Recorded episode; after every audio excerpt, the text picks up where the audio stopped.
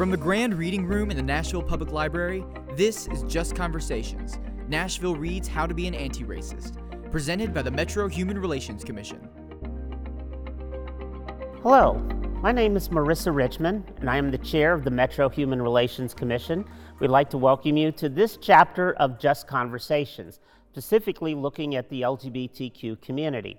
I am joined today with three other uh, significant, prominent leaders of the LGBT community here in Nashville, uh, and it is my great pleasure to welcome Dwayne Jenkins, Mac Huffington, and Ray Holloman. Uh, we'll start uh, here over here on the on my far right. Uh, Dwayne, uh, give us a little bit of uh, information about you and and the, your contributions to the community. Hey, thank you, thank you all for having me. Um, Dwayne Jenkins, originally from New York, born and raised in the Bronx. Uh, been in Nashville for many years since '94. I wear many different hats. one of them being the director of the My House facility at Nashville Cares. but then I'm also the president and founder of Nashville Black Pride, and then the CEO of Brothers United Network. Um, I am Mac Huffington. Um, I was uh, born and raised in Chicago, Illinois. I came here to Nashville to go to school and decided not to go home. Uh, I am a Nashville Pride uh, board member. I have recently been voted as Nashville Pride uh, Vice President. I'm also the chair of our new committee, which is uh, diversity and inclusion. I am also on the Nashville Black Pride Board with Dwayne. I am an LGBT uh, Nashville Chamber board member as well. I help also with uh, Launchpad and with Mash Up Nashville. Um, I own two pageantry systems here in Nashville. Um, next year, 2021, we'll be celebrating uh, 25 years of pageantry uh, my Mr. Esquire pageant, and I also own Miss Tennessee Diamond Diva. Thank you. And Ray. Hey everyone, my name is Ray Holloman. I am currently the chair of the Tennessee Transgender Task Force, which is sponsored by the Department of Health. We do a lot in HIV prevention, especially trying to get people who are trans identified and making sure they know all the resources that are available to them and I'm also on the advisory board for Vanderbilt University for the Medical Center. They have an LGBTQ advisory board, and so I've been a member of that as well, just making sure that trans people and their healthcare needs are really being spoken to and making sure that the medical providers here have competent training. Well, thank you. Well, I thought we'd first start uh, we've got, of course, two prides, and uh, of course, Dwayne and Mac and I have all worked with Black Pride, but of course, uh, Mac, you're with uh, the, the big Nashville Pride. One of the questions, especially since we're here talking about racism and anti racism, one of the questions, certainly in the black community, we get a lot is why do we have to have two prides? So, um, so Dwayne, since you're actually the, the president and the founder, and the, the creative genius behind Nashville Black Pride. Why don't you uh, kind of tell us a little bit about how you, you address that question? Uh, well, I've, I've, I've, addressed it differently over the past couple of years. Uh, I'm trying not to uh, be as hostile in the recent years, uh, but I also uh, realize that people, you know, just generally want to understand. Uh, so the, the short answer is when people ask that, I go, you're asking the question shows that there needs to be two because you don't understand the thing. Uh, basically, going back to uh, when we first started, you know, 20 or at least in Nashville 20 plus years ago for Black Pride and getting it developed, uh, it really was just a difference in music, a difference in what we needed in the community as far as workshops and different things like that. That's what Black Pride meant to us locally. We had Film Fest, we had all these different educational components, so it was different than just, uh, let's say, a pride parade. Nothing wrong with the parade, but we needed to discuss some other things internally, which made it a little bit easier for us to get together and then still celebrate. So that was the initial response to going, there needs to be a different one because we are not, even though we were asked to do what we used to call a black night, uh, during when it used to be a week long pride, it was something that we knew we needed to do more than just a day. And a day at a club or something like that was not giving us what we needed. Uh, so the community, the black LGBT community, really needed to go inward for a little bit to do stuff for themselves. So that's why there needs to be a different one. And, and there's other prides too. There's Latinx prides, there's different ones, just to make sure that those individuals can take ownership of their pride and of their heritage and other things. Not that anyone is not invited to the other ones, everyone's always invited, but it's a good thing to let people celebrate who they are in their ways, which may be different than the larger ones. Yeah, and and I agree with Dwayne. The larger one, it does, it is open to absolutely positively everywhere, everyone. Excuse me. But like he said, there's no way to celebrate everyone's each and each individual culture at that pride. So Nashville Pride is the bigger pride for the big celebration for everyone to come in and come together and celebrate. And and there are so many organizations throughout the year um, that Pride um, is a part of to try to, like Dwayne said, uh, recognize the individual cultures. But the actual Pride itself is is supposed to be one big celebration for everyone. Um, and again, you know, my reason for participating in Black Pride is just like he said, celebrating our culture, the uniqueness, and the other issues that we have in our community that are specific to being black. Okay. Now, you mentioned the, the Diversity and Inclusion Committee. You Yeah. Tell us a little bit about what that's about. Um, that's a brand new committee uh, for Nashville Pride. Um, over the years, uh, there have been few minorities, and I've been one of those few minorities um, on the board. Um, but Pride is actually trying to reach out a little bit more and get more minorities. Um, and I do believe that there's other things that we want to uh, do in the community that need to be more diverse. And so the committee's been formed, and I was appointed um, by our president, Alex Fortney, um, to be the chair of that committee. Okay. Right. Have you seen any issues related to race, especially with regard to transgender health care? I know that there are healthcare disparities uh, that we've seen uh, around the country, and certainly Tennessee is no different. But, um, but, but how do you view that playing out, particularly for the transgender community? Yeah, I think there's a lot of disparities that we see. I think that trans people don't normally go and seek health care because they don't want to be misgendered. Like if you go in and you see an intake form, they're not going to go because they're just like, my identity's not on here. Why am I going to go back? You don't know if providers are going to be competent or actually care and give you the health care that you need. And so I think if you think about the trans community overall and you start thinking about people of color, where they've already systematically not had great experiences with the doctor, it's just kind of like a double whammy at that point. So they don't want to go, they don't seek health care. And so I think that we continue to see that. And you, so you see people not going out and getting the health care that they need, going and finding providers because it's hard to find providers that are really competent. And, you know, especially you want to find someone that's maybe competent in both transgender issues and then also all of the racial disparities that we've seen and all the mistrust that's already in our communities. I think it just makes it that much harder. So I think that we have to educate both our providers and patients to both be able to really speak for themselves and be able to find competent providers and know what they can advocate for because I think that's one of the biggest things is that we can provide more people education on the provider side and the patient side. It'll make everybody more useful to going into the facilities. That'll help the providers learn more and it'll help the patients take care of their health better. No, I said I noticed you said you worked at Vanderbilt, but of course Nashville is one of only four cities in the country with a predominantly black um, uh, medical school. Uh, do you think having Meharry Medical College here is is, is making a difference, um, particularly within the LGBTQ community?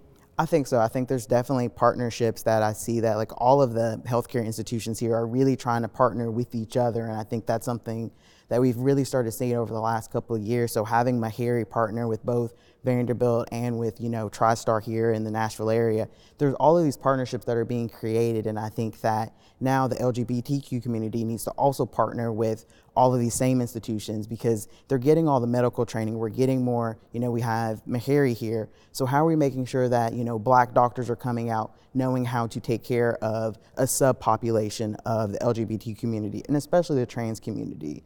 Because right now I would say that a lot of the trans, you know, trans competent providers I would see are are non are not people of color. And so how do we make that start changing so like we can go see providers that look like us and actually have all the education that's there as well. So I think there's definitely a space for us to move into there a little bit more and having the community reach out to those providers and help educate and train them as well. Dwayne, now you're with Nashville Cares or My House of Nashville Cares. Have, have you, what have you seen with regard to, to healthcare and healthcare resources for Nashville, and particularly for the black, LGBT, the black LGBTQ community? Well, one of the, the great things is now we have the new My House Clinic, uh, which is part of uh, the Nashville Cares family. So, And, and the- describe that briefly for us. Okay, so the the My House Clinic uh, is something that we started. Actually, uh, we opened up again in September, uh, but in five years ago we had a grant through the CDC, which we had some partners with, and uh, we had a clinic, and then we just put it in our name uh, this past year. So it's it's a wonderful opportunity. Uh, it's originally was specifically targeting uh, African American same gender loving men and then the other spectrum of the LGBTQ community. So we wanted to make sure that, you know, as you were saying, Ray, that the health disparities, the people knew they can come in not only for HIV testing and all the other things, but uh, for hard, you know, gender affirming care, all those other things can be done by, you know, a nurse practitioner who is open to hearing everything and knows what to do. And one of the great things that we can also do is sort of tailor our paperwork and different things a little bit differently than the, the larger corporations who can't get into the specific things of changing and putting on gender affirming things we can do that on our end a little bit better to go hey this you see it here so now you know that you're welcome. I mean as soon as you walk into the clinic you'll know that you're welcome.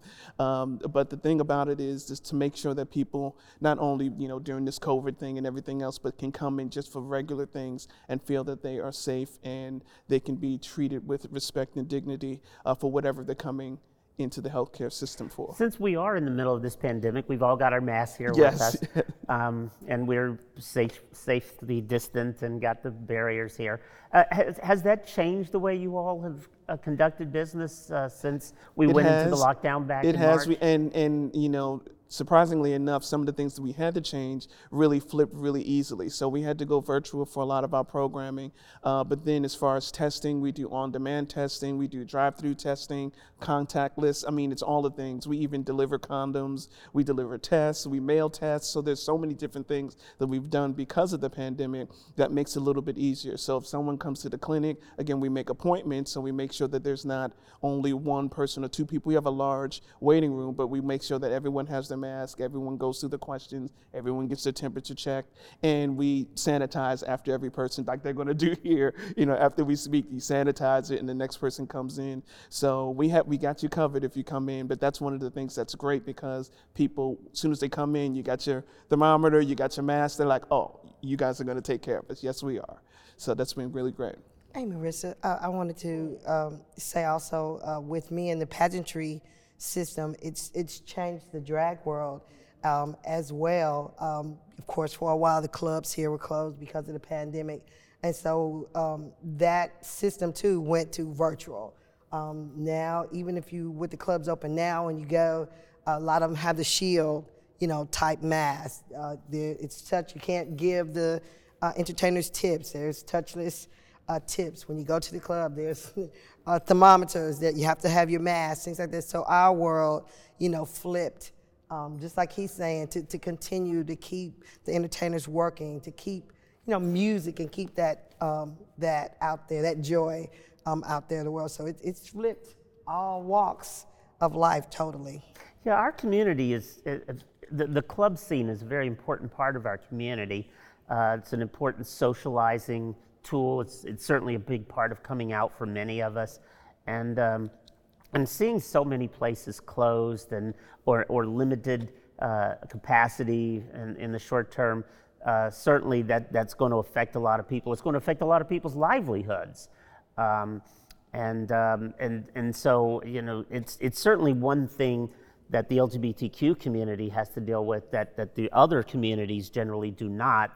Um, and, uh, and, and especially for those who are performers and the people who work in those clubs, um, serving drinks, uh, working for tips, uh, this is going to have a huge financial impact on our community, probably more so than any other community um, that, that we're seeing. Um, Ray, um, of course, um, uh, are you seeing that um, either in, in your, your workplace?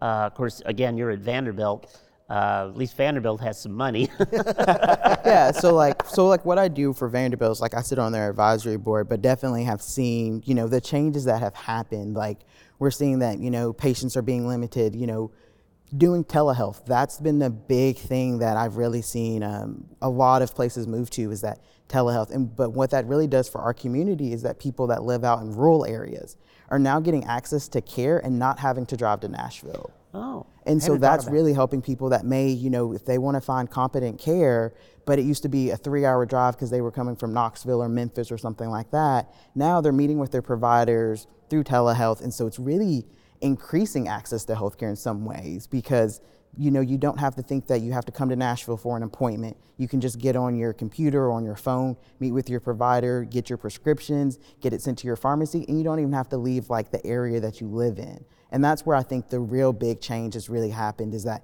having telehealth has really allowed more people to have access to competent care because you're not just located to just like the major cities and you don't have to come to Nashville. You can just meet, be at your house. And so I think that's been the biggest change that I've seen kind of through healthcare is that because now you have providers that may not necessarily even reside in the state of Tennessee but could be really competent meeting with people that live here just because of all the laws that change during this pandemic. So that's been a great increase of just people getting access to more healthcare because they can find more competent providers. Are, are the, the people that you're seeing uh, through telehealth, are they, um, are, are they a particular age group? Because I'm wondering, uh, especially for young people, I mean, they would have not been able maybe to drive if they had unsupportive families, but are you able to see more young people thanks to telehealth that otherwise would not be able to get in? Yeah, I think you're seeing more people with telehealth. You're seeing younger people. I think you're seeing like kind of all populations really take an increase into that. I know that, you know, a lot of the facilities have been really trying to help, you know, get connected to like some of those seniors that may not be able to understand technology. So maybe it's a phone call instead of it being face to face, but really working through that. So you're seeing younger patients getting access because they can, you know, privately do it in their bedrooms, or the, you know, you're getting people that are just having more access. So I think that's been a great thing. Um, just kind of through all the age ranges, but definitely the younger generations are definitely taking more advantage of that because they can easily do it, you know, especially if they're still living at home, they can just easily connect with the provider versus having to, you know, try to figure out a way how to get to Nashville if they don't have transportation. And one of the great things too, you know, what Ray, was mentioning earlier about the collaborations are organizations that do different telehealth. We do telehealth at the My House Clinic as well, and you would think that the implementation would be like really a lot of red tape, but then we simplified it so you can do FaceTime, you can do all of these other things instead of trying to get into that specific system. Sometimes you have to, but it's a little bit easier to do that.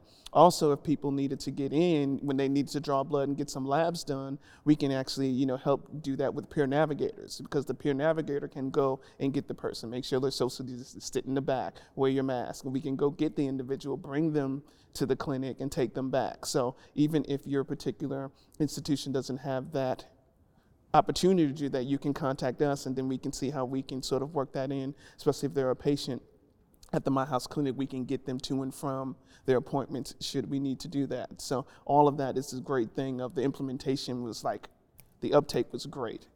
And I know the two of you talked about the younger set, um, but I was on a committee uh, for Pride uh, with AARP, and that's the telehealth has been wonderful for older adults. Like me. And me, but it's been absolutely wonderful for older adults also who can't get out. You know, being able to, you know, once we teach some people how to Zoom, but once, you know, they learn how a lot of them are able to still see their providers and get information and get uh, medicine and, and things like that. And um, the organization itself has reached out, um, like I said, because this was a pride thing.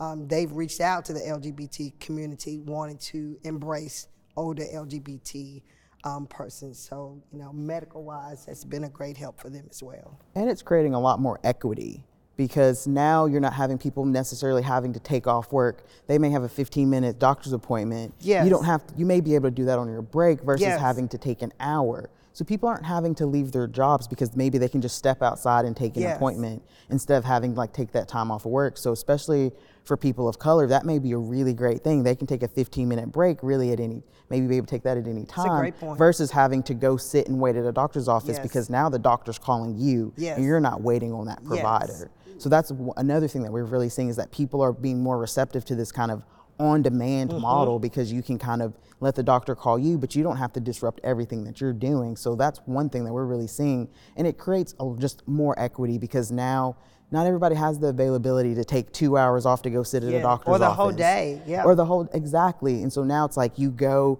and maybe they put in a lab order for you, so you have to go Yeah. somewhere and get your labs drawn, but that's usually pretty quick. So it's creating a lot more equity that I don't think that people really recognize that this has happened by having telehealth because it's kind of flipped it. You're not waiting on the doctor, you know, to get you in when they can see you. They're calling you when they're ready, and so it's creating a lot. Uh, it's erased one of the barriers that we used to see of people trying to schedule appointments. Nice. Is because you know doctors' offices work eight to five, and if you work eight to five, it doesn't work that way. And so now it's like you can take a 15, 20 minutes, do Yeah. your appointment, and get back to what you Like were it. doing, and you're not losing that productive time, which for a lot of people in our community means Yes. dollars. And so that's really been something that I think has helped, and hopefully we'll continue to find more ways to make healthcare more equitable for everyone. Because I don't, I don't think the whole telehealth thing is going away, even, you know, when things go back to what we hope to be normal. Because again, like you're saying, it's so beneficial to both sides. I was just going to ask uh, the two of you mentioned in your intros, you're both from the North, and uh, you stayed here. And of course, the South, when it comes to race relations, doesn't have the best history. Uh, Ray and I are both from Tennessee. I grew Okay. up with it. But you chose to stay. And, Yes. and, and have, how, how was that sort of cultural change for you? Um, of course, I moved away and then came back, but I was always traveling back to. Nashville to visit my parents. So I saw the evolution in Nashville, but you're coming from very, very different places, both of you. Well, it, I guess for me, it, it was a little different. Uh, and coming from you know the Bronx, you, I guess it was more. If there was racism or different things going on, it was more in your face. When I got here, it was sort of under the rug. But you would go, "Did you just wait a minute? Wait, hold on." And because you know, depending on the person, you would be able to jump right in and go, "Okay, I didn't like what you just said," or something like that. So I was able to see it a little bit easier because of the underlining tones and you know different things that I would see. But it wasn't. It wasn't immediate. It took a while for me to, you know, sit here and just go, oh. But yeah, I mean, living, I wouldn't live here if I wasn't comfortable, you know, after all these years. But again, being in the forefront and trying to do some other stuff and working with individuals who are also from the north or wherever, it's it's easier to come in and just go, hold on, we need some change here, you know. And I think like Dwayne, you know, in Chicago, you, you knew it. You just, it was everywhere. You knew it. I mean, it's just how you got treated, the whole nine. And um, when I first came here, again, everybody was so nice when, you know, I first came. So it didn't jump out, like he said, right away um, until a couple of things happened. And I'm like, him, you like, did you just do that? what they on 92Q, hidden racism. But I, but I will say I did encounter encounter it um, head on when I went to Kentucky. Um, that was just so blatant that um, the the waitress came, the hostess sat a guy. I was at working in a restaurant. The gentleman was very upset. I mean, just making this big to do. So the hostess comes and she gets me and she's like, "Oh, customer wants to talk to you. We're having a problem." I go out and he was like, "You know, he wants to see the manager." And he's like, "Well, you're not the manager." I'm the manager. He says, "No, you're black. you can't be the manager." Yes, sir. I'm I'm the manager. What's wrong? Well, his problem was he didn't want the black waitress to wait on him. You know, of course, he didn't use the word black, but it's like, oh, okay, sir. You know, which beautiful white girl would you like to wait on you? The- you know, we can solve your problem because you know, still in that, he's still the customer. You know, that wasn't a time for Black Lives Matter. There was nobody to march with me. She and I were the only two black people there. Um, so yeah, it's it's definitely more blatant here in the South. Yeah. Well, Ray, you're you're like me. You're from here. Yes. But you stayed here. I did. I've stayed here.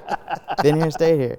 Yeah, it's just, you know, I think this point for me, it's about trying to enact change. Yeah. Right? Like I've been here, stayed here, never never have left. And so about it's just about change. And so it's a lot of just educating people and mm-hmm. making our presence be known. And so trying to do that in multiple different avenues, whether it's through healthcare or through technology mm-hmm. or whatever. It's really about making it known that hey, we are you know competent, if not more so than like our peers, and just trying to continue to move that forward because I think that's the thing is that I feel like a lot of my peers left.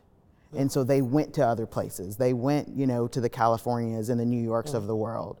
And, but there's nobody here to continue to push the message forward if we all leave. Yeah. And so for me, it's kind of like I want to continue to push that message forward because I want this to be better for the people that come after me. People made it better for me, so when Yeah. I came up, it was easier for me. So I want to make it easier for the people going forward. So that's kind of why, like, I stay here Nice. because I think that that's a really important part, and it helps having people come here as well from other parts Yes. of the country because they get to see that hey, it doesn't have to be like this. Yes. It can be better, and so we can make it better going forward. Yeah, I, uh, I get the question a lot. Why do I stay here? Because of course I did go away. I went to school on both coasts, but then I came back home. Again, I saw the evolution of Nashville, uh, increase the embrace of diversity, um, uh, and of course the LGBTQ community starting to to really become more visible. Um, and it was one of the reasons I was willing to come home and, and then stay home. Uh, I'm proud of, of what I've been able to do for Nashville. Um, when I was uh, elected to be the chair of the Human Relations Commission, I became only the third openly transgender person to chair such a commission in the history of the country. So that puts Nashville in pretty exclusive company with Atlanta and San Francisco. And, and all three of us, interestingly, happen to be people of color. Um, and, uh, and so uh, I, I'm glad that we can continue to push Nashville, even though we continue to have all these political battles with our state legislature.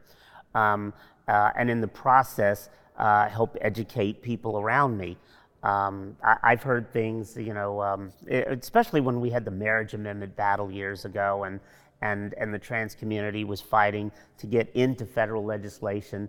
And I actually had people say to my face, "Well, you all just need to wait your turn."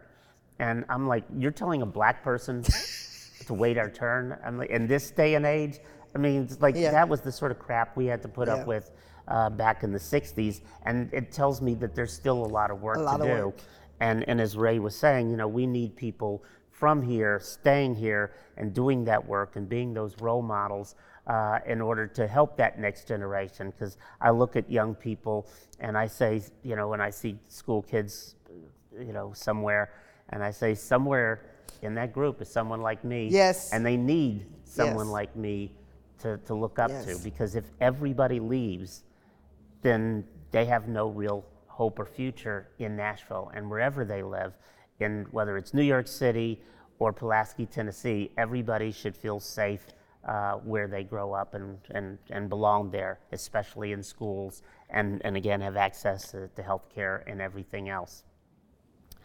Well, we're just about out of time. Uh, I'd like to thank um, all three of you, Ray, Mac, and Dwayne. I've had an opportunity uh, to work with all three of you over the years. Uh, I know you all are, are, are awesome uh, to work with, uh, and, and Nashville is really fortunate to have all three of you. And, and so many people I know have been touched by the work that each and every one of you has done. I appreciate your contributions. Uh, and like to thank you all very much for tuning in to our discussion today. Uh, for more information and more episodes, you can go to www.justconversations.org. Um, again, www.justconversations.org. And again, I want to thank you all for being here with us tonight. Just Conversations is presented by the Metro Nashville Human Relations Commission. Executive producers Sarah Imran, Mark Etherly, Barbara Gunlardy, and Bob Farrisee. Directed by Cooper Smith and produced by Alex Bennett, Caroline Pace, and Cooper Smith. Special thanks to the Nashville Public Library, Jenna Schmid, and Mark Crowder. For more information and more episodes, visit justconversations.org. Follow us on Twitter at JustConversate, on Instagram at JustConversaciones, or on Facebook at JustConversate.